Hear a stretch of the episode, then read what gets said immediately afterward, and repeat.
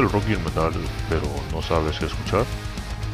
Es hora de que escuches Metal Reviews, para que semana tras semana analices con nosotros los trabajos más y menos valorados del rock, metal, y por qué no, algo no tan metal.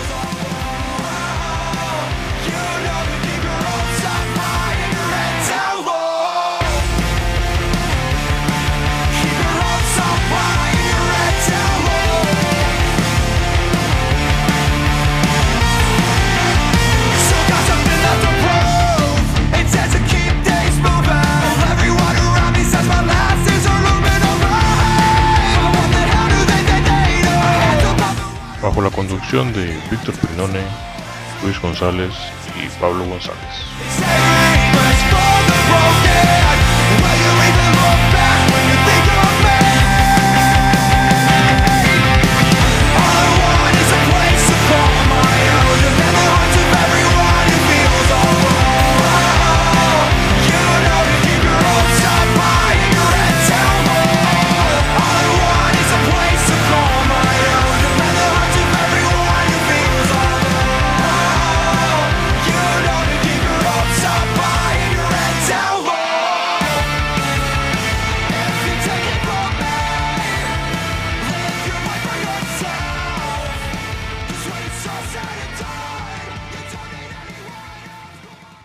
Muy buenas noches a todos, bienvenidos a una nueva temporada de Podcast Metal Reviews, que no nos habíamos ido, solamente nos habíamos tomado un tiempo de descanso para, digamos, organizar algunas nuevas ideas para traerles a ustedes en esta nueva temporada.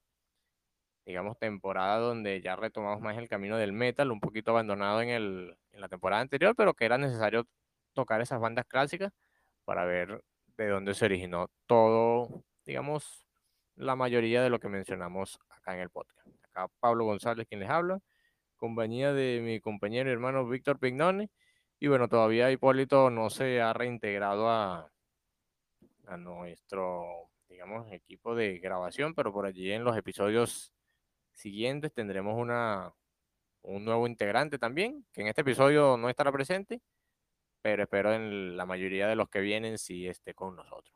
Muy buenas noches, Víctor. ¿Qué tal todo? ¿Cómo te ha ido cómo te fue en todos estos días que estuvimos por acá?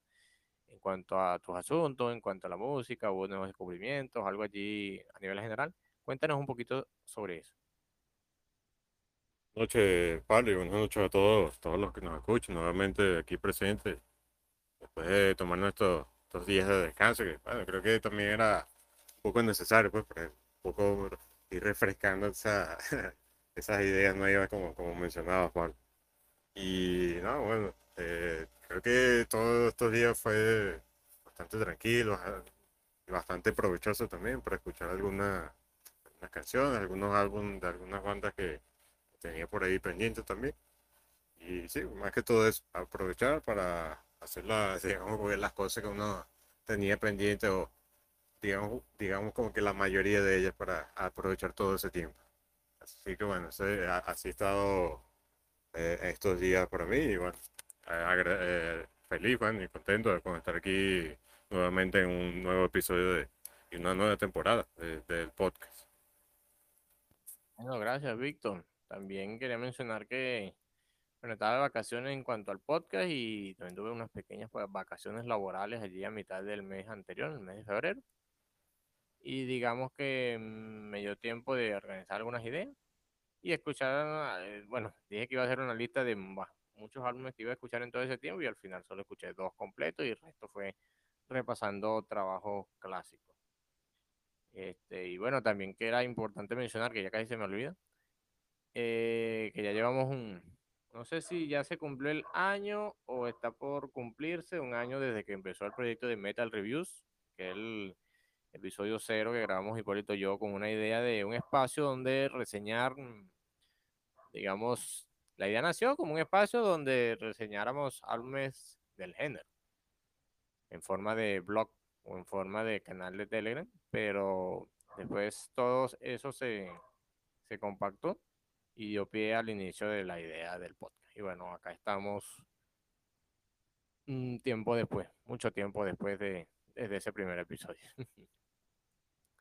Y bueno, también, como siempre, que ya se hizo costumbre de la temporada anterior, cada cambio de temporada, cambio de opening, de intro y de ending. En este momento, bueno, para el momento que he publicado este episodio, que seguramente es después que escuchen, cuando esto esté publicado, cuando esto sea lanzado, ya habrá sido publicado en Spotify, ya editado, y podrán notar el nuevo intro, que se diferencia bastante del anterior, de la temporada anterior. Y bueno, ya sin extendernos demasiado, lo que nos reúne el día de hoy, Víctor, para abrir este episodio 1 de la temporada 3, estaremos hablando de un género, digamos, que fue el primero por allá, que digamos que llamó más mi atención por allá por los años 2012, que fue el Power Metal, un género tocado mucho durante la temporada 1, pero no exploramos tanto su parte más rudimentaria, su parte más clásica, que es aquel power metal, digamos, derivado del speed metal. En este caso, para explicar un poquito de ello, traemos una banda de Alemania, digamos que es pionera en ese sonido, esa derivación del speed que luego se pasa al power metal, y estamos hablando nada más y nada menos que de Running Wild. Estaremos hablando un poquito sobre la banda, sobre cómo inició, cómo cambió su temática, que digamos un adelanto por el día de lo que estaremos presentando, y reseñaremos 2 discos para ver las diferencias entre la época en la que fueron lanzados cada uno de ellos.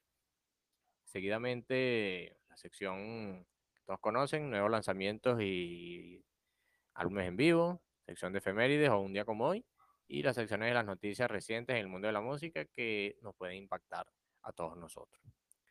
Y bueno, Víctor, quisiera que tú iniciaras la sección de recomendaciones, recordando 2 álbumes metal y 1 no metal, que nos traes para hoy en este episodio. Bueno, traje algunos temas, bueno, algunos trabajos, algunos álbumes que escuché ya creo que hace un par de semanas, y que bueno, quería aprovechar para traerlo y empezar esta nueva temporada con esta recomendación. Y bueno, uno de los álbumes que traje para hoy es el álbum L'Enfant Sauvage de la banda Gojira, la banda francesa de death metal bastante conocida. Creo que la hemos mencionado un par de veces durante algunos de los episodios del podcast. Y bueno, un álbum que escuché que me pareció bastante bueno. Estuve, digamos, como que escuchando varios de los álbumes y temas de esta banda Gojira. Y bueno, realmente uno de los que más me llamó la atención y que me gustó bastante fue este mismo álbum, L'Enfant Sauvage, que bueno, como creo que lo son la mayoría de los temas de ellos, un álbum cargado de potencia, como lo es el subclásico death metal. Y en prácticamente todas sus canciones, que rara vez, digamos, como que bajan ese nivel de ese nivel de potencia que traen para sus canciones. Así que bueno, un álbum que recomiendo bastante. Me faltó por escuchar un par de canciones que seguramente no, como que no quedan por fuera de la calidad de lo que es este álbum. Así que sí, un álbum que recomiendo a todo aquel que quiere darle una oportunidad a esta banda.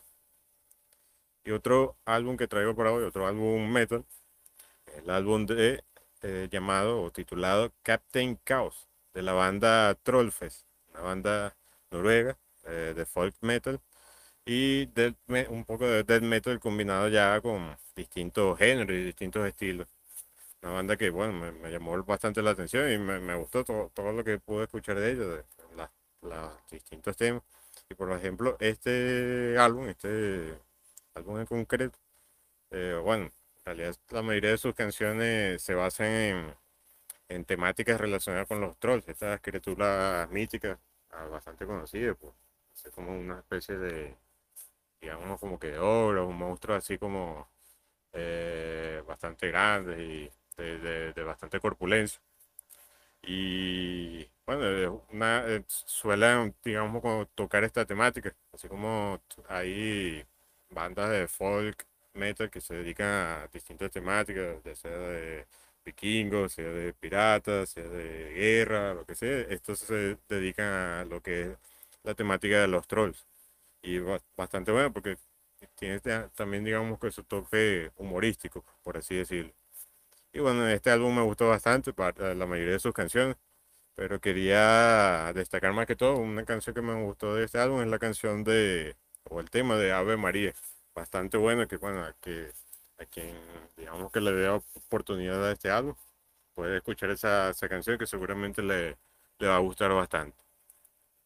Y bueno, ya para lo que es el álbum no metal, con digamos que este álbum que traemos de apartado, lo que es el género metal que siempre acostumbramos a traer, y que no está de más a incluir como lo hemos hecho en la temporada anterior, traigo por esta ocasión el álbum The Midsummer Station, perdón, de Owl City, lo que vendría siendo un proyecto musical creado por Adam Young, que, digamos, que por así decirlo, un productor o DJ de esta música electrónica, y que bueno, está dedicado más que todo a eso, música electrónica y al pop.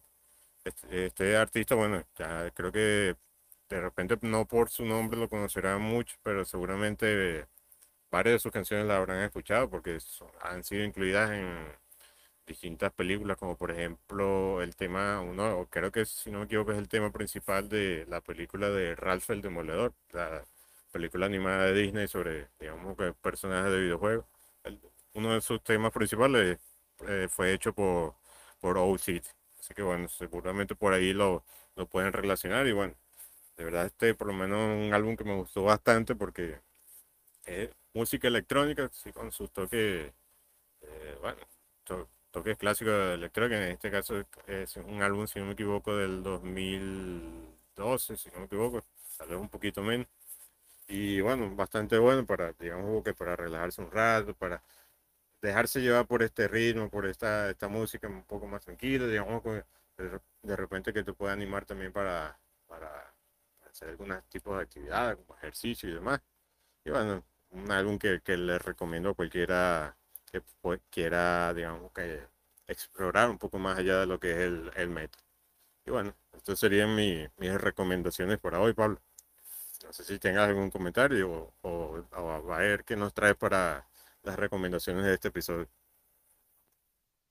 Gracias, Víctor. Comentando primero tus, digamos, opciones elegidas para este episodio. Gojira, ese álbum, digamos, que contiene una de las canciones, digamos, de las primeras canciones que escuché de Gojira, que es la canción homónima, que contiene el mismo nombre del álbum.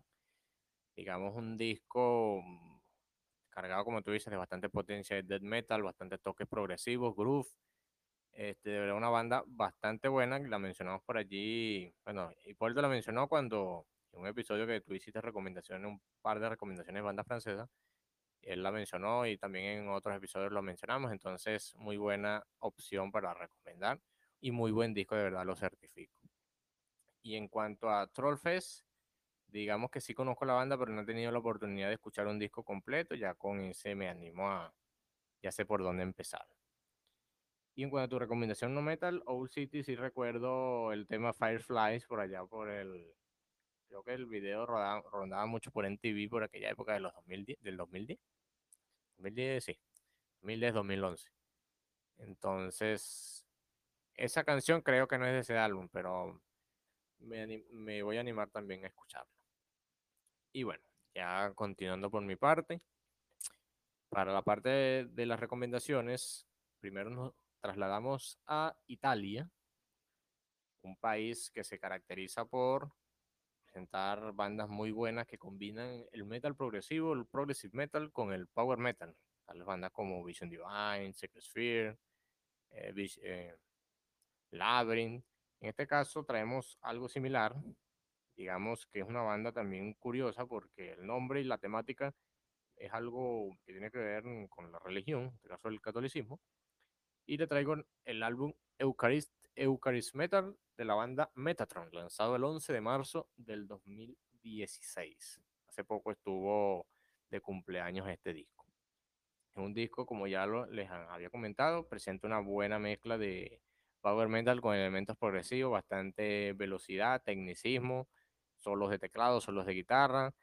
Hay temas cantados en inglés como temas cantados en italiano, voces limpias, voces más agresivas. Digamos que hay un poquito de todo bastante bien, digamos, compactado en este trabajo. Entonces, Víctor, no sé si conoces el power metal progresivo de Italia, pero si no es así, puedes esperar empezar con este disco de Metatron. Bastante recomendable. Mi segunda recomendación metal, digamos, una banda que habíamos mencionado, digamos, un par de veces en episodios anteriores, que es la banda de Japón Unlucky Morpheus. Les traigo el disco del 2020 llamado Unfinished, lanzado el 29 de julio de ese año, hace 2 años. Y digamos, es un disco que presenta una estructura de power metal un tanto diferente de las bandas del occidente. Digamos, porque la estructura, digamos, es combina agresividad con, digamos, un poquito del toque así como de las canciones de los openings de los animes, voces agresivas, masculinas, voces limpias, femeninas en este caso. El violín también presenta un elemento diferente a la música. De verdad es un disco bastante bueno, cuenta con 9 canciones, dura un poquito más de media hora, así que es un disco que se digiere bastante bien y de verdad es muy bueno. De verdad lo recomiendo, Víctor. En este disco está presente la canción Top of the End. Tú creo que lo mencionaste que la habías escuchado, así que también te recomiendo que escuches el disco completo. Y mi recomendación no metal también proviene de Japón, aunque esto, digamos, es un álbum no metal, pero que presenta algunas canciones metal. Ya voy a hablar por ahí, pero lo incluyo acá. Es el disco del 2020 de la cantante Lisa llamado Leo Nine. Digamos, es un disco donde el género que más predomina es el J-pop o el pop japonés, para, digamos, mencionarlo en español. Pero contiene algunos temas también, digamos, más rockeros, más metaleros, como está el tema Gurenge, que es el opening de la primera temporada del anime Kimetsu no Yaiba, y el tema Adamas, aunque esta versión es distinta a la del single del mismo nombre, que fue el tema de el anime Sword Art Online Alicization, o SAO, Alicization. Entonces, a pesar de esas excepciones, es un álbum bastante bueno. Ese pop japonés tiene, no sé, digamos que muchas cosas de los japoneses me llaman bastante la atención, y gracias a eso pude apreciar muy bien este disco y los recomiendo para que también lo escuchen. Así que ya saben, Lisa con Leo Nine por la parte del no metal, y por la parte del metal, Metatron con Eucharist Metal y Unlucky Morpheus con Unfinished. Estoy por finalizadas mis recomendaciones, así que Víctor, si quieres comentar algo, preguntar algo, puedes hacerlo, estaré acá para responder y para escuchar.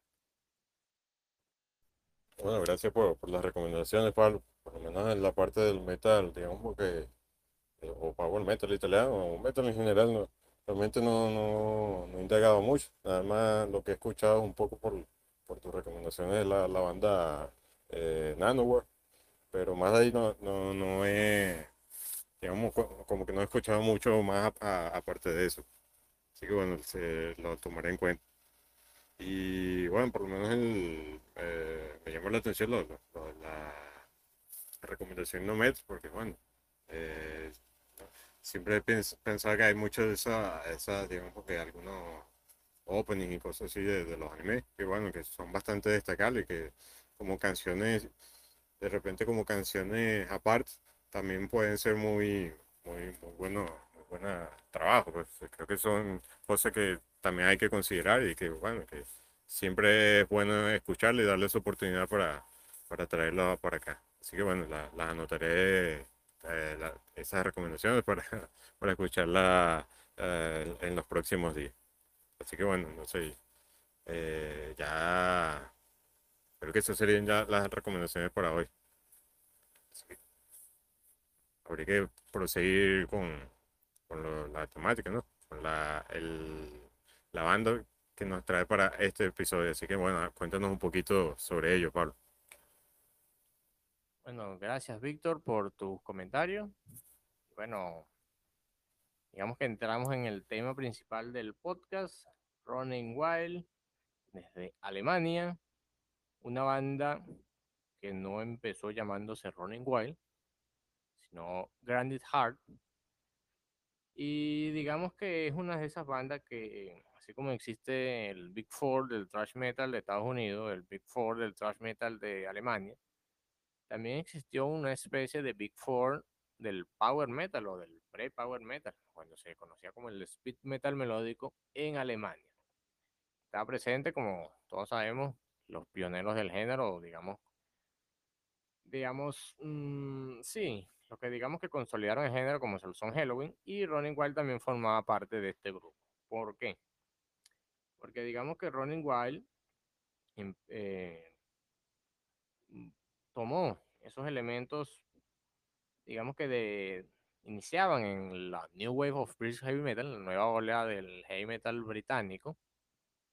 Digamos que le añadió velocidad formando el speed metal, ya sacó un par de álbumes así. Y luego evolucionó su sonido, maduró su sonido hasta convertirlo en una de las variantes del power metal que conocemos en la actualidad. Como todos sabemos, el power metal es muy amplio. Está su variante más melódica, su variante más sinfónica, su variante más progresiva, su variante más, digamos, tradicional. Y digamos que Running Wild solamente con los instrumentos tradicionales, como son guitarra, guitarra, bajo y batería, ha sabido, digamos, sacarle provecho a este estilo y sacar muy buenos trabajos. Entonces, ¿quiénes son Running Wild? Para empezar por allí, Running Wild, como yo lo había mencionado, una banda de heavy metal alemana formada en Hamburgo en el año 1976. Formó parte de la escena del metal de Alemania, iniciándose por allá a mediados de los años 80, y como ya había mencionado, llamado una de las bandas que conformaban los cuatro grandes o el Big Four del power metal, o el power speed metal. Las otras tres son Rage, Helloween y Grave Digger. La banda que al lado de su carrera ha sacado 16 discos de estudio, 3 álbumes en vivo, 5 recopilatorios y 6 singles y EPs. Digamos que lo más característico de Running Wild, que si ustedes buscan por allí en Wikipedia o las imágenes, es que se le asocia con algo bastante característico. Y digamos que ustedes revisan la discografía de Running Wild por allí, agarran su discografía, la línea cronológica y revisan los álbumes que están justo en la mitad. Verán que la mayoría de ellos contienen nombres de los temas, por ejemplo, Isla Tortuga o Tortuga Bay, Renegade, Renegado, Riding the Storm, Cabalgando la Tormenta, The Battle of Waterloo, la batalla de Waterloo. Entonces, digamos que todos lo asocian con la temática pirata.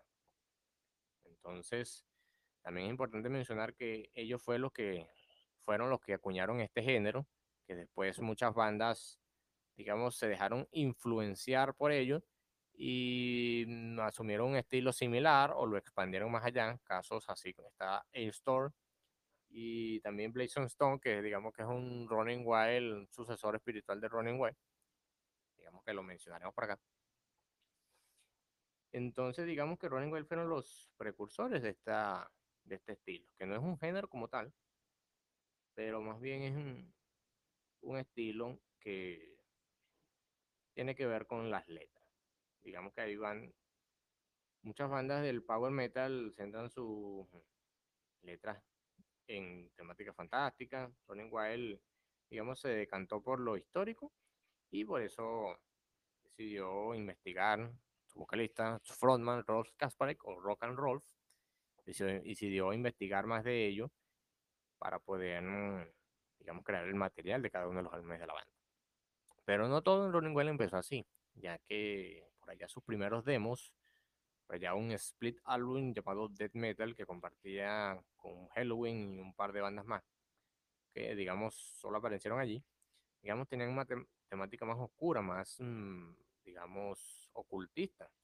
Esto está presente en los sus dos primeros discos, como lo son el Gates of Purgatory del año 1984, fíjense bien, fue primero que el Wall of Jericho de Helloween. Por allá, de que Helloween sacara su primer disco, ya Running Wild ya había debutado. Y bueno, esta temática también ocultista, oscura, estuvo presente en su segundo disco, Brain and Exile, lanzado un año después, es decir, en 1985. Ya para su tercer disco, llamado Under Jolly Roger, Jolly Roger es, digamos, es el nombre de esa bandera de calavera y huesos cruzados que utilizan las embarcaciones piratas, vistas en la cultura popular, películas, videojuegos, la televisión, en, digamos, material literario. Entonces ya por allí se venía asomando lo que Running Wild traería para la nueva era. Y bueno, no fue sino hasta el año 1988, con su disco Port Royal, ya por el nombre también una referencia a esa temática pirata, que se consolidó como una banda de pirate metal, los precursores de esta oleada. Digamos que Port Royal es mi álbum favorito de la banda, lo he escuchado miles de veces sin aburrirme. Entonces ya por allí sacaron álbumes excelentes, Death of Glory, Blazing Stone, Blood on Blood, Masquerade, Victory, The Rivalry, The Brotherhood, y su álbum más reciente del año pasado, llamado Blood on Blood. Los últimos discos quizá hayan reducido la potencia que hayan tenido sus primeros trabajos, ya que hay álbumes, digamos, los últimos trabajos no han sido criticados muy de manera positiva. Claro, también depende de la persona.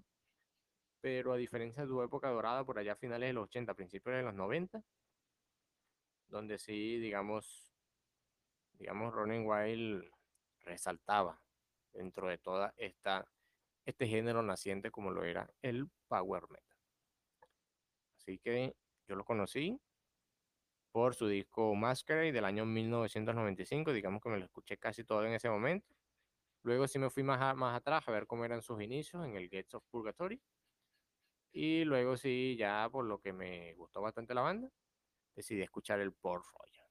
Y después, digamos, me pasé un poquito por su discografía, no escuchando los discos completos, pero sí la mayoría de los temas de cada uno de ellos. Pero claro, su discografía es tan amplia y hay discos que ni siquiera he escuchado un tema de ellos. Entonces, Víctor, coméntanos tú, digamos, si ya conocías a la banda, fue para este episodio que la empezaste a escuchar, ya te la había mencionado, pero no la habías escuchado, digamos, cuéntanos de ello. Estamos acá para, digamos, que nos compartas tu opinión. Bueno, en el caso de Running Wild, realmente no conocía nada de lo que era la banda.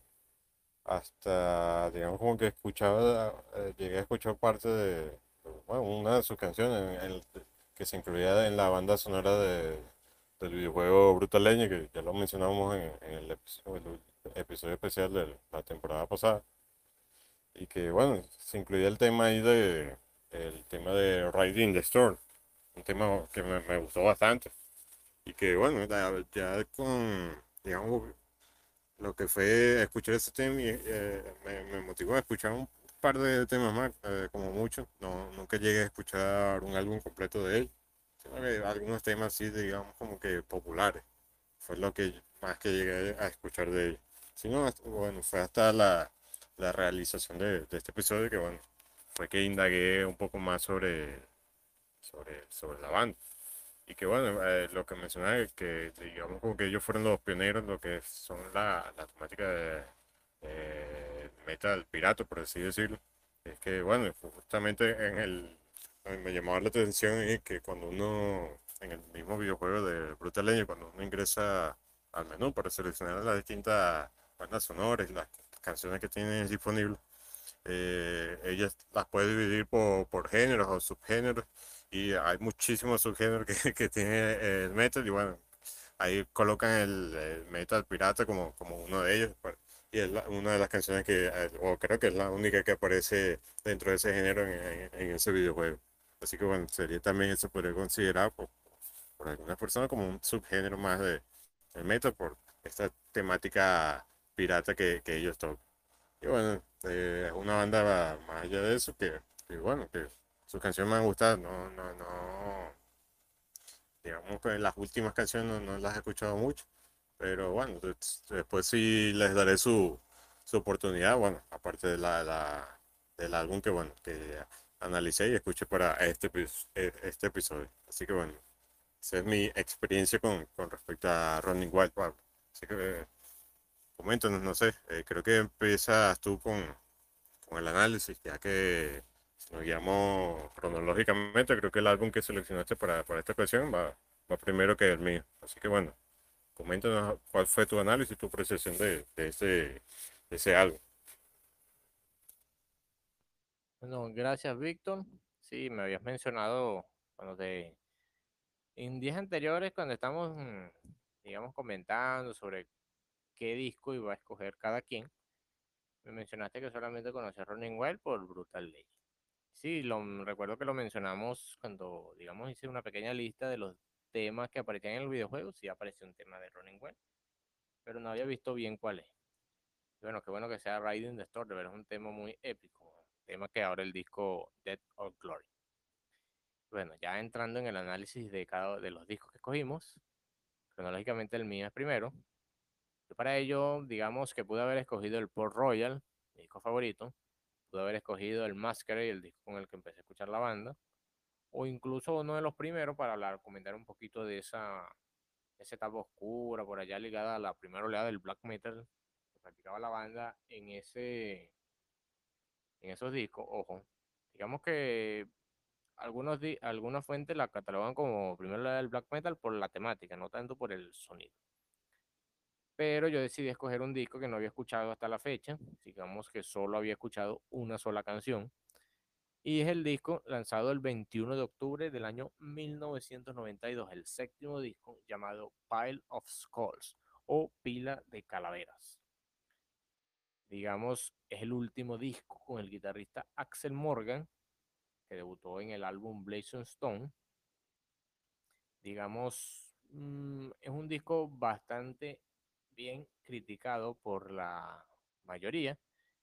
Digamos que según algunas fuentes tiene 4 estrellas de 5, según AllMusic, según Rock Hard tiene 9 de 10, según la guía del coleccionista del heavy metal le da 7 de 10, y otras fuentes también lo catalogan de manera muy positiva. Y es algo que de verdad yo concuerdo con ellos, porque es un disco bastante bueno, bastante potente. Presentan ese power metal con ciertas melodías.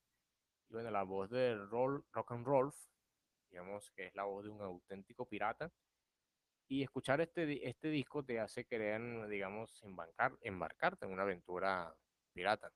O digamos que es el soundtrack perfecto para juegos como, por ejemplo, Assassin's Creed Black Flag, u otros juegos de piratas, o también te inspira a escribir una historia de ellos. Pero ya sin salirnos mucho del tema, a nivel general, como ya había mencionado, un disco muy bueno. Y bueno, temas destacables del mismo.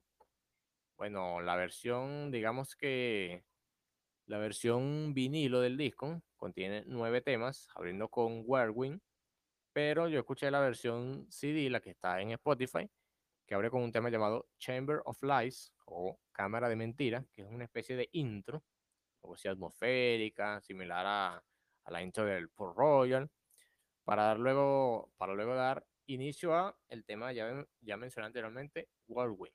Digamos que es un tema que presenta ese speed metal melódico, ese power metal clásico, digamos con esa estructura característica presente en álbumes anteriores. Aquí la banda hace un buen inicio, digamos que le suma bastante potencia al inicio del disco y a veces eso inspira a seguir adentrándose más allá a ver qué nos podemos encontrar. Un tema muy bueno para empezar. También como el segundo, Sinister Eyes, un poquito más calmado, pero también con mucha potencia en digamos, en la música de la banda, en la rock and roll escupiendo por allá, digamos, su estilo particular al cantar. Como todos sabemos, la mayoría de las bandas del power metal se caracterizan por esa voz con imponentes agudos, como por ejemplo los discos de Helloween con Michael Kiske o los discos de Stratovarius con Timo Cotipelto. Pero acá la banda de rock and roll Running Wild, digamos que opta por ese estilo más cercano al heavy metal. También presenten otras bandas de la misma oleada como Rage o Grave Digger que ya mencionaba anteriormente. Digamos, el disco presenta su primer, digamos, disminución del tempo en el tema Black Winds of Death, un tema más calmado, pero que presenta mucha potencia, sobre todo en la batería, perfecto para dar una pequeña calma allí a los oídos para luego seguir imprimiendo bastante potencia como lo hacen Fistful of Dynamite. También un coro que te hace curarlo una y otra vez a lo largo de sus 4 minutos de duración. Tema bastante bueno. Bueno, otros temas destacables del disco, Pile of Skulls, también igual de rápido y veloz como Whirlwind.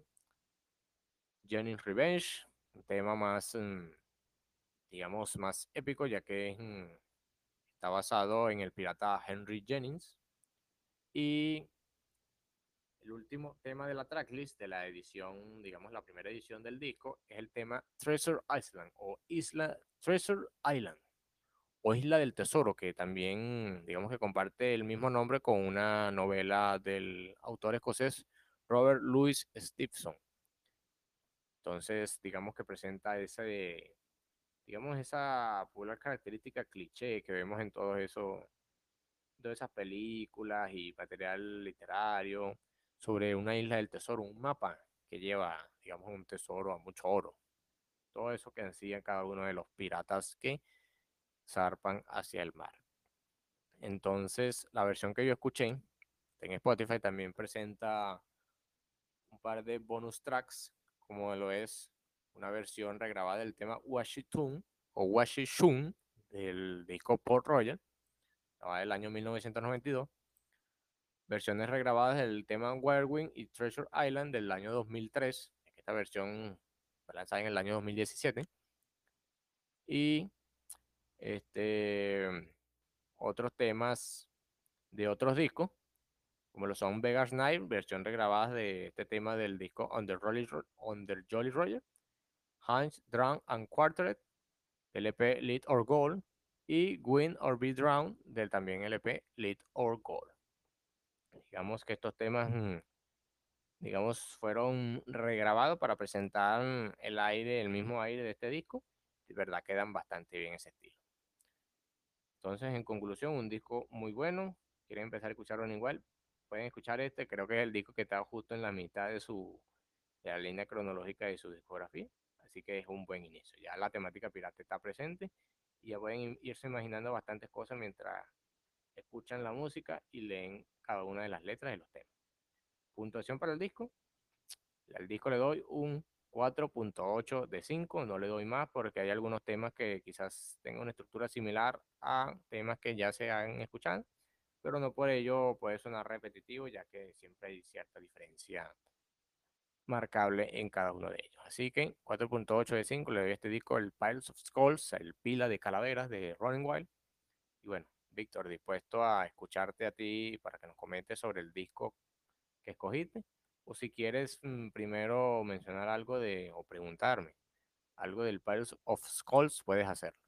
Digamos que la decisión es tuya. Bueno, gracias Pablo por ese pequeño análisis de lo que hice de trabajo. Y sí, a mí lo que me da curiosidad, bueno, a lo mejor no sé si alguna de las canciones, digamos que individuales que he llegado a escuchar, alguna estará incluida en ese disco. Pero bueno, ya después lo buscaré para escucharlo. Pero también como para darle un poco más de investigación, para hacer esa comparación de cómo era un poco con el Running Wild antes y cómo sería un poco del después. Porque sí, bueno, justamente el disco que escogí es un disco lanzado en el año 2005 y es el disco Rogues En Vogue de ellos. Un disco que trae, si no me equivoco, son 11 canciones, creo que son 13 en una edición especial o una edición extendida, no estoy muy seguro, a lo mejor me equivoco. Yo escuché directamente el álbum que está disponible en Spotify, donde ahí está, digamos, la versión completa, incluyendo esas canciones extra que se agregaron posteriormente. Y bueno, digamos que aparte de esa experiencia que tenía previa con un par de canciones de ellos que había escuchado, este sería como que el primer álbum que escucho completo de ellos. Y bueno, digamos que en un principio me costó, digamos, como que agarrarle el ritmo, digamos, agarrarle la chispa que tenía la banda que tiene para este álbum en concreto. Porque por lo menos el álbum hace apertura con el tema Draw the Line, que a diferencia, como mencionabas tú, Pablo, en el álbum tuyo, en este caso esta canción es una canción, digamos, que más lenta, más tranquilo, y es algo que creo que rara vez se veía, digamos, en esta banda. Más que todo, digamos, que bandas así del estilo power metal, rara vez creo que se ve una banda que empieza con un tema lento, un tema un poco más tranquilo, y en esta ocasión aquí lo hace Running Wild. Pues es un tema, bueno, que digamos que cuando lo escuché la primera, de repente no me llamó tanto la atención, pero ya después de escucharlo un par de veces, bueno, ya digamos como que le agarré el gusto a la canción como tal. Y bueno, ya posterior a él, digamos que las canciones que le siguen a él, digamos que también me parecieron un poco más tranquilos, un poco de repente que no... es la esencia que yo había escuchado del Running Wild, de las canciones que yo había escuchado anteriormente. Pero creo que a mi parecer, digamos que donde agarra la mayor potencia, digamos, por así decirlo, o mayor, digamos, como que llega a su cima, es, digamos, que en la segunda mitad del disco, donde a partir de la canción la canción homónima de este álbum, la canción Rogues En Vogue, creo que desde la en este caso, bueno, sería la mejor canción que a mi parecer de este álbum, una excelente canción. Creo que ya ahí es donde se siente la esencia de lo que es el Running Wild. Y creo que una canción bastante recomendable para los que quieran escucharlo, digamos que de forma aparte también. Y bueno, ya a partir de ahí me pareció un poco más, me llamó más la atención, o me pareció un poco más atractiva esa segunda mitad, con canciones como mencionaba, Rogues En Vogue, la canción The War, que digamos que en el disco original, si no me equivoco, es con la canción con la que finalizan. Es una canción bastante larga, como unos 10 minutos aproximadamente de duración, y que muy bueno desde su principio hasta el final. Me parece que es una canción bastante buena, que bueno, para que quiera escucharla también, que se las recomiendo. Y hay unas canciones, digamos, como que adicionales, que creo que estaban, que se pueden escuchar en el Spotify, y que creo que son adicionales a lo que fue el disco original. Es la canción, por ejemplo, Libertales, una canción que me pareció bastante buena, a ver, la última que se incluye en esta versión, y que me gustó bastante. Otra que, bueno, creo que pasé por alto de entre lo que era la primera mitad. A pesar de todo, tiene algunas, digamos, canciones que son un poco más llamativas, o por lo menos en este caso, una que me gustó también fue la canción de Black God, Pero bueno, una canción, digamos, como que mantiene un ritmo bastante constante, bastante potente y bueno, que anima a uno al escucharlo. Y bueno, sí, en general, bueno, ahí las demás canciones, sino como que hay un par de ellas que de repente se parecen entre sí, pero que bueno, al final cambian la esencia en lo que es algunas temáticas. Por ejemplo, bueno, entonces desarrolla la temática de pirata, pero que algunos tocan temas distintos, lo que son esta gran temática o grandes aventuras de los que viven los piratas en ese momento. Y bueno, creo que es más que todo lo que podría decir de este disco. Por eso mencionar lo de que me llamaba la atención, de quisiera escuchar también otro álbum, otro trabajo de ellos para hacer esa pequeña comparación.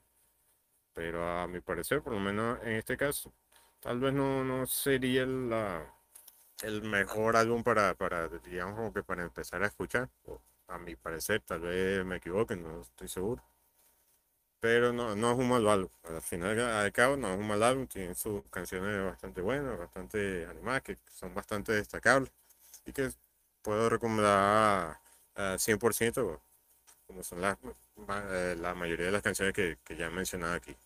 Así que bueno, ya más que todo eso sería mi análisis.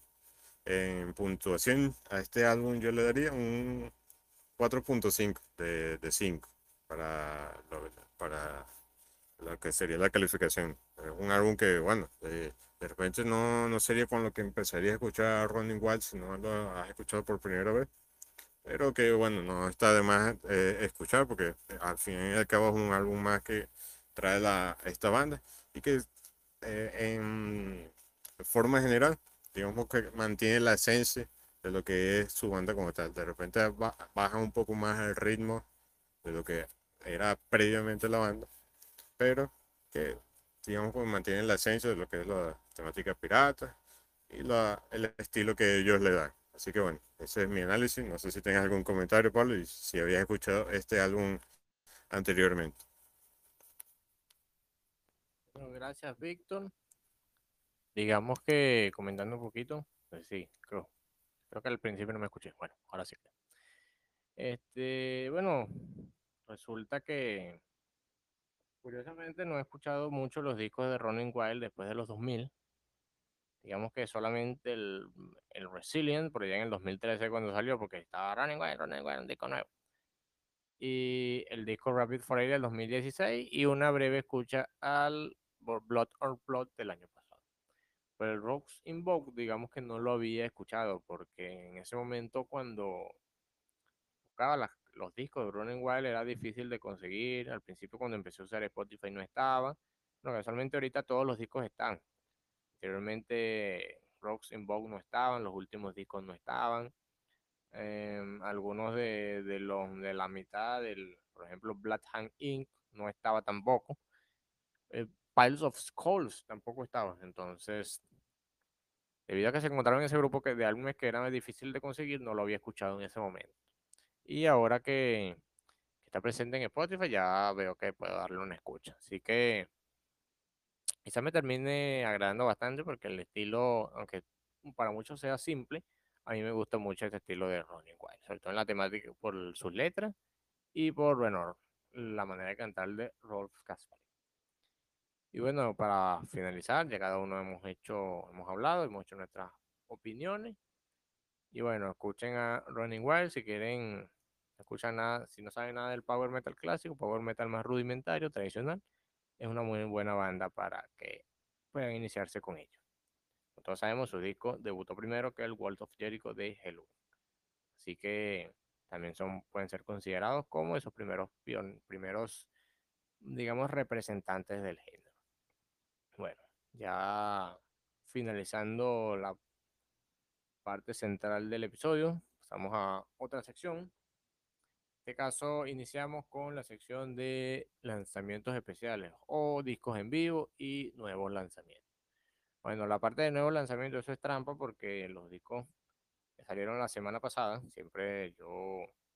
la semana que grabamos el podcast, Hablo de los discos que salieron la semana anterior, pero la semana anterior tuve un pequeño problema y no pude escuchar los discos que salieron. Entonces tomaré discos que habían salido ya varias semanas atrás, aunque no tantas de diferencia. Digamos, para la parte de lanzamientos nuevos, creo que siempre empiezo con discos en vivo, pero esta vez empezaré con nuevos lanzamientos. La primera recomendación, bueno, Víctor, una banda que tú conoces, un disco que te había mencionado, no sé si lo llegaste a escuchar, lanzado el 4 de marzo del 2000, este año, el 2022, tenemos el álbum The War to End All Wars de Sabaton, disco que, digamos, es secuela de su disco The Great War, ya que toma sus letras, digamos, toma inspiración de este suceso, como es la Primera Guerra Mundial. Digamos, un disco bastante bueno, con ese estilo de Sabaton presente en cada uno de los temas. A algunos no les gustará, a otros les fascina. De verdad que cada disco que saca Sabaton, en mi opinión, sorprende, y este disco no es la excepción. Temas destacados para mí, Stormtroopers, el tema con el que hablé la versión de streaming, ya que la versión física inicia con un intro, una especie de intro tema llamado Sarajevo, pero la versión de streaming empieza con Stormtrooper. De verdad, una buena manera de iniciar el disco. Recuerda un poquito a Night Witches de su disco del 2015. Se me olvidó el nombre. Ya lo busco por acá. Recuerda un poquito a Night Witches del disco Heroes del 2014. Es un disco muy bueno, así que vayan a escucharlo si no lo han hecho. Mi segunda recomendación en nuevos lanzamientos, una banda de Brasil, pero que practica un estilo que encajaría bastante en una banda de Europa, es el álbum Metamorfosis de la banda Hibria, lanzado el 23 de febrero de este año. Un disco con una formación completamente distinta a la de su antecesor, como fue el Moving Ground del 2018, con un nuevo cantante. Creo que solo el guitarrista fue el que permaneció y el resto de los músicos fueron reemplazados. Entonces, un disco bastante bueno. Recuerda un poquito de cada época de Hibria, del Hibria del Silent Revenge, del Defiant the Rules, del The Skulls Collector. Digamos que es un regreso a esas raíces que se habían perdido un poco en los discos como el Hibria del 2015 o incluso el Moving Ground del 2018. De verdad es un disco muy bueno, ya no presenta la voz de Yuri Samson, la voz característica, pero el nuevo vocalista de verdad le pone bastante empeño y digamos que le imprime ese toque, ese estilo único a la banda. Digamos, muy buen disco, Metamorfosis de Hibria, también vayan a escuchar. Y bueno, ya finalizando la parte de nuevos lanzamientos, la sección de álbumes en vivo. Digamos que debido a que este episodio se iba a grabar la semana anterior, tenía ya dos opciones preparadas para comentar acerca de ello, pero todo se retrasó, así que en lugar de tener dos, tuve cuatro. De esas cuatro, descarté dos y me quedé con dos. La primera de ellas es un disco lanzado el 22 de enero del 2019, llamado Magic Moments, show especial del aniversario número 25. De la banda Axel Rudi Pell, esta banda, este músico, gran guitarrista alemán.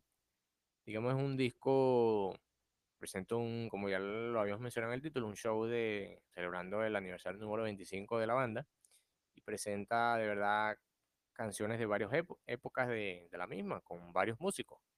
Están temas de los primeros cuatro temas, Call Her Princess, Night After Night, Rockin' the City y Undercover Animal, son covers de la banda Stealer, banda a la cual perteneció Axel Rudi Pell antes de formar su propio proyecto, y también presenta temas cantados por Rob Rock, por Jeff Scott Soto, temas de su época más posterior con Johnny Joel, ya cuando el estilo de Axel Rudi Pell era se acercaba más al hard rock en lugar del heavy power metal de sus primeros discos.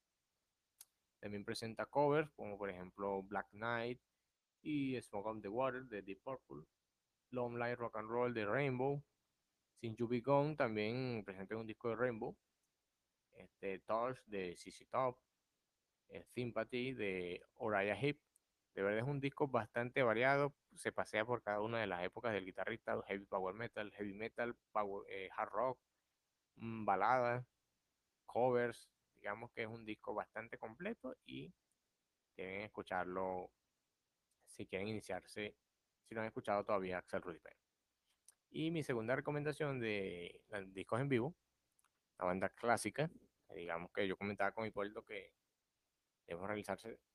debemos realizarle su episodio especial en el podcast, no sé si tú lo has escuchado, Víctor, es la banda, es el álbum Evil or Divine Live in New York City, lanzado en el año 2005, el 22 de febrero, de Dio. La banda formada por Ronnie James Dio, luego de salir de Black Sabbath. Una banda bastante buena, practicante de un heavy metal con letras bastante épicas, digamos precursora del power metal en cierta parte.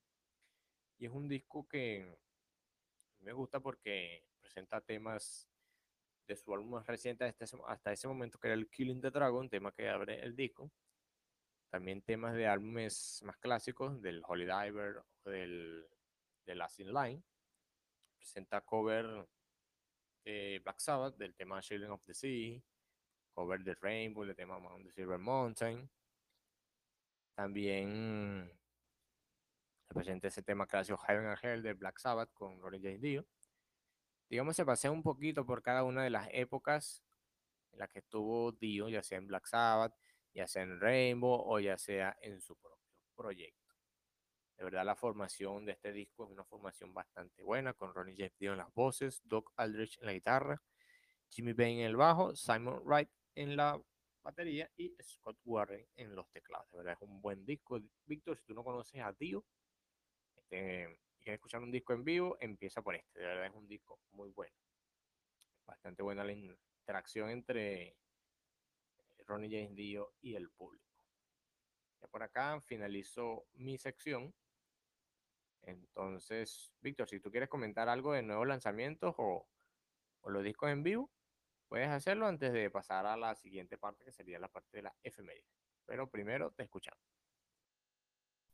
Bueno, gracias por traernos esos discos que se han lanzado recientemente, que siempre, bueno, uno a veces como que se despiste, ya han salido un par de buenos discos en los últimos días.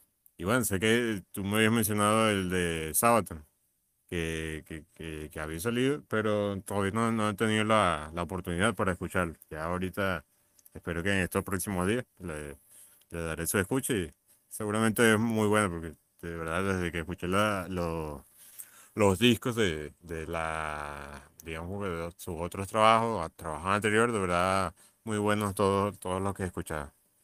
Y bueno, sí, seguramente digamos que las demás recomendaciones, bueno, las que mencionabas en vivo, no he tenido tampoco la oportunidad de escucharlo, pero también le daré su respectiva escucha en estos días, o eso espero, para, digamos, que no va a alargar la lista que tengo pendiente. Así que bueno, no, gracias, Pablo.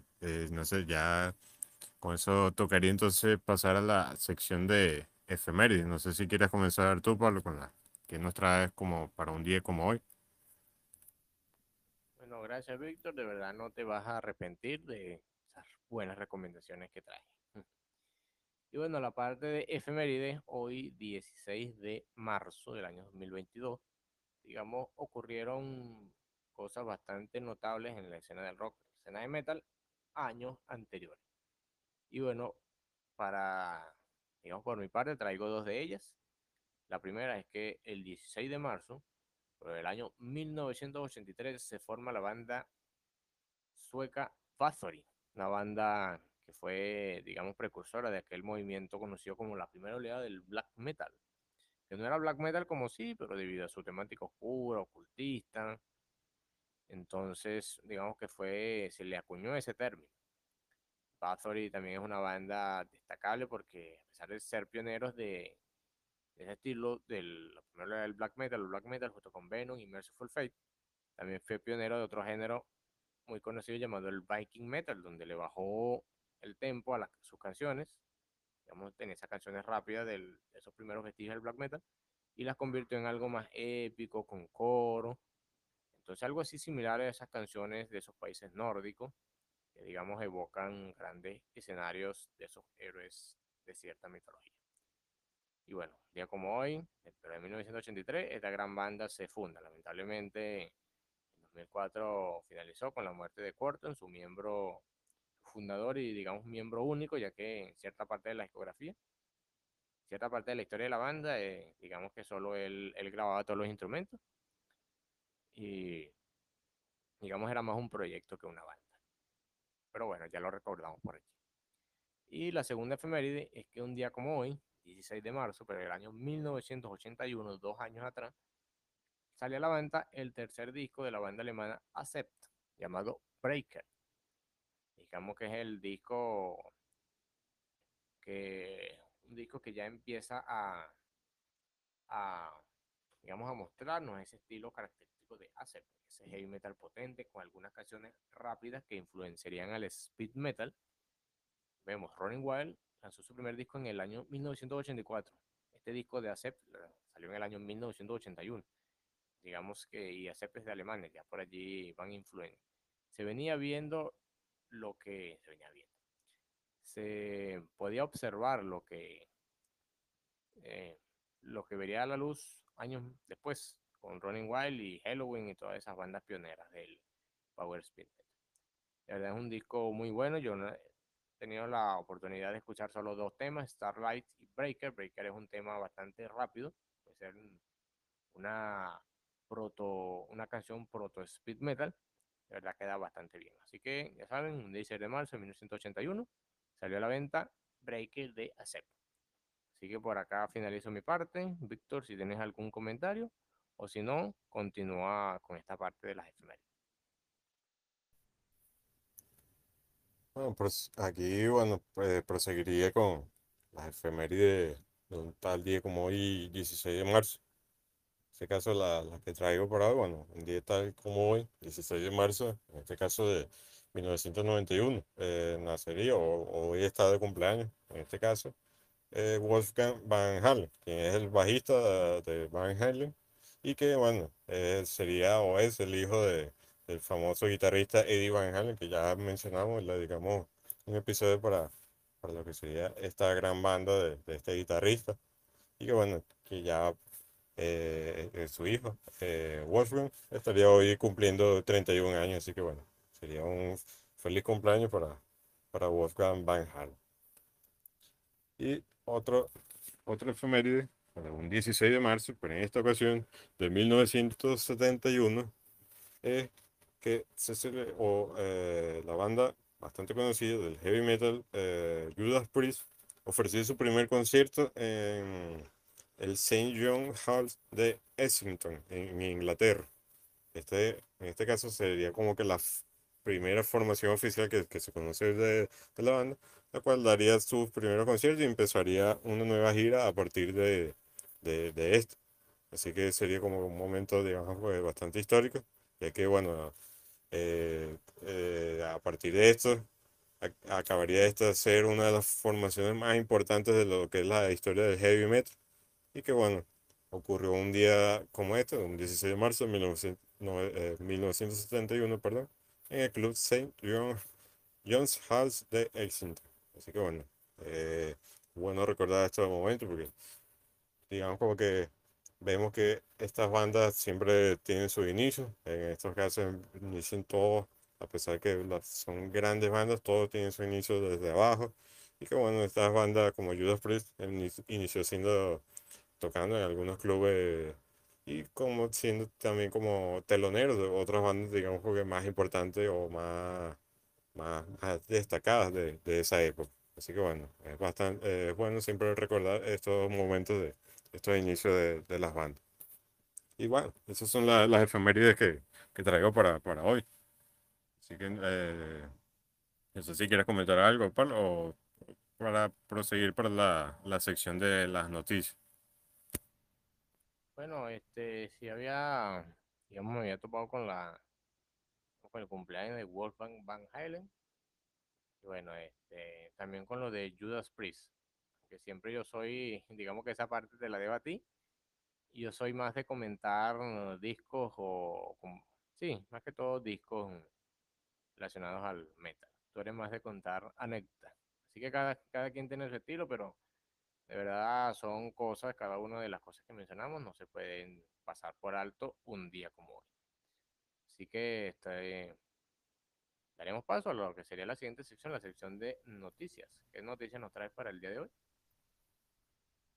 Bueno, para esta ocasión, para este episodio, traigo un par de noticias que bueno, me llamaron la atención. Por ejemplo, una de ellas, una noticia que me encontré, realmente es como una que se estrenó el tráiler de una serie que saldrá pronto en Netflix, una serie llamada Metal Lords, que si no me equivoco es producida es producida por Tom Morello, y quien sería el co-creador de Game of Thrones, de esta serie bastante conocida. Y bueno, es una serie que se estrenará en Netflix, donde trata sobre un grupo de muchachos en una secundaria, donde digamos como que intentan destacar o intentan como que iniciarse lo que sería la meta, digamos que como lo llaman ellos, en una época en donde la gente solo quiere escuchar a Bieber, en este caso, así se refieren digamos como que en el análisis de lo que es la serie.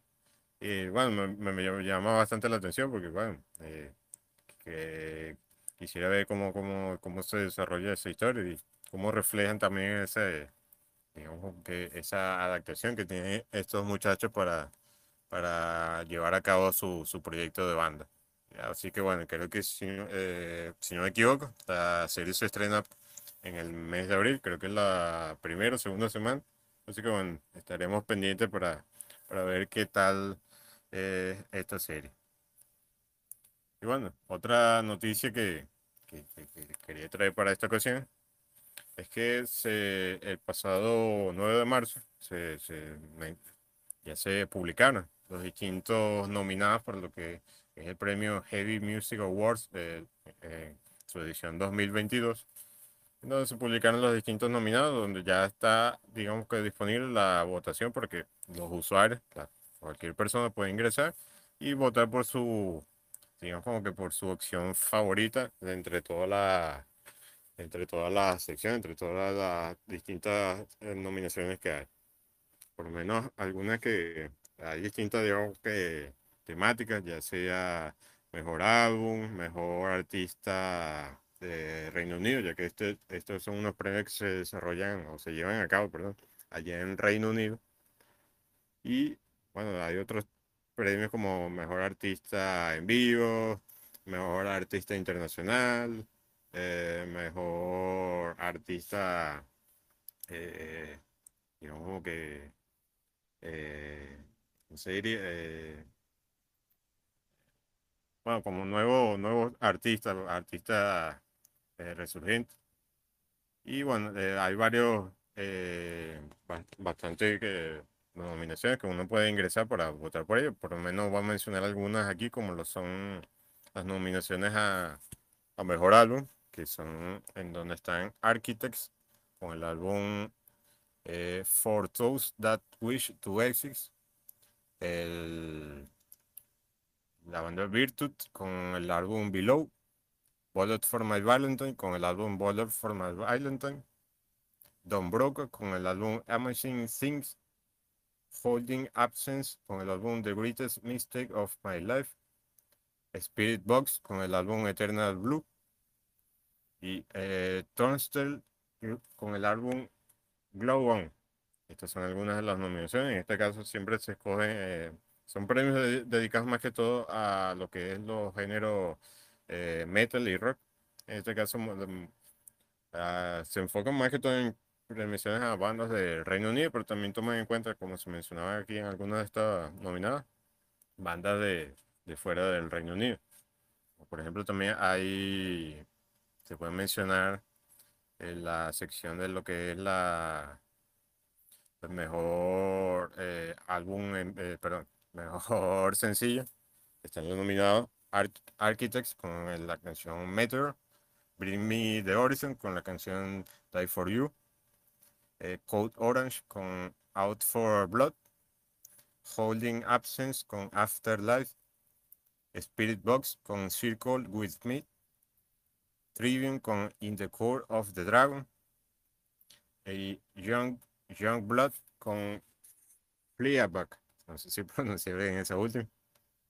Y bueno, por otro que quería mencionar es lo que es las nominadas a mejor video.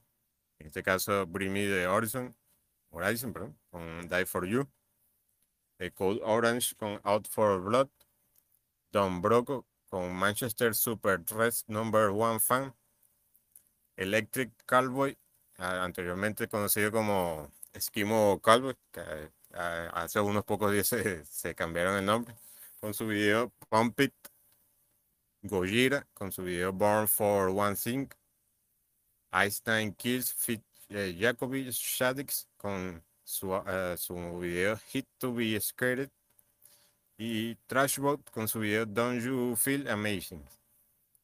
Así que bueno, hay otras nominaciones más, como incluso hasta hay un premio para el mejor podcast, en este caso de podcast producido allá en el Reino Unido de estas temáticas de rock y metal. Y bueno, hay muchos premios que, bueno, cualquiera, por lo menos el que esté interesado, puede ingresar a la página de heavymusicawards.com y puede hacer sus votaciones ahí. Así que bueno, al que le interese puede ingresar y puede ver los distintos nominados, y inclusive uno de estos puede servir también como para encontrar algunas nuevas bandas, trabajos y algunos nuevos temas que pueden ser bastante interesantes. Así que bueno, eso serían las noticias para hoy. No sé si tienen algún comentario sobre estas noticias, Pablo, o si tienes alguna noticia que pueda destacarse por ahí. Bueno, gracias, Víctor. De verdad, hay muchas cosas que no sabía. Lo de la serie de Netflix, sí había visto un par de titulares. Digamos que le echaremos un vistazo al momento de que salga. Y bueno, lo de los premios no estaba al tanto de ello, no sabía. Digamos que es algo que recién me enteré. Por los nombres, creo que más que todo son bandas de la escena del metalcore. Conozco a Architects, pero no sabía que Eskimo Cowboy se había cambiado el nombre. Recién ahorita mientras leo, estoy buscando algo por allí y seguí, hay algo al respecto, fue hace poco. Pero digamos que le echaré un vistazo a la página, quizá haya más de una, a la votación, perdón. Haya por ahí un disco, una banda que haya escuchado y digamos aportaría un grano de arena para ello. Bueno, noticias no encontré mucho, digamos que solamente las que tú mencionaste. Pero de verdad agradecido con siempre traernos esos detalles importantes que ocurren en el día a día en la escena de la música. No son todas, pero sí, digamos, una parte de ello. Y bueno, ya finalizando por acá, esta parte, digamos que hemos llegado al final del episodio primero de la tercera temporada, estrenando intro, con buenas recomendaciones, hablando de Running Wild, reseñando sus discos, menciones especiales, efemérides y noticias. Digamos que todo lo bueno de Metal Reviews sigue presente acá. Por ahora nosotros dos, luego Hipólito regresará tiempo después, no sabemos cuándo, pero sí sabemos que lo hará. Y por allí alguien que se unirá a nuestro equipo. Así que por mi parte, digamos que no tengo algo más que añadir, solamente recordando que está disponible la lista de reproducción con todas las recomendaciones musicales que hemos hecho y los temas de Running Wild de los discos que escogimos, los más resaltantes para cada uno de nosotros. Y bueno, invitarlos a escucharnos en el siguiente episodio de Metal Review, ya de regreso recargado con una nueva temporada. Más metal y más potente que siempre. Así que, Víctor, no sé si tú tengas algo que decir antes de irnos. Agradecido por estar aquí nuevamente un nuevo episodio y eso, venía a traer y aprendí un poco más, por lo menos en esta ocasión que hablamos un poco sobre la banda Running Wild, y creo que eso es por lo menos uno de lo que más me gusta, pues ir aprendiendo, ir escuchando nuevos trabajos de estas bandas, así sean trabajos que no haya escuchado, siempre es bueno escuchar uno nuevo por ahí. Y bueno, también esto sería de todo por mi parte, esperando ya el próximo episodio del podcast. Así que bueno, por mi parte, bueno, yo voy despidiéndome por aquí. Gracias a todos por escucharnos una vez más en esta nueva temporada. Espero que nos sigan, digamos, que apoyando y escuchando. Y bueno, ya sería que nos, bueno, nos escuchemos, valga la redundancia, en el próximo episodio. Así que bueno, por mi parte, buenas noches y me despido por aquí. Muy buenas noches a todos, cuídense, sigan escuchando muy buena música, nos vemos en el siguiente episodio de Metal Review, tercera temporada. Hasta luego.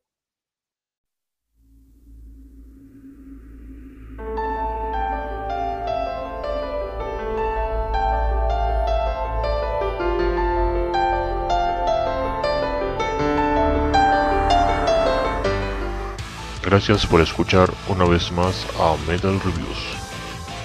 Espero hayas disfrutado todo lo que compartimos en este episodio.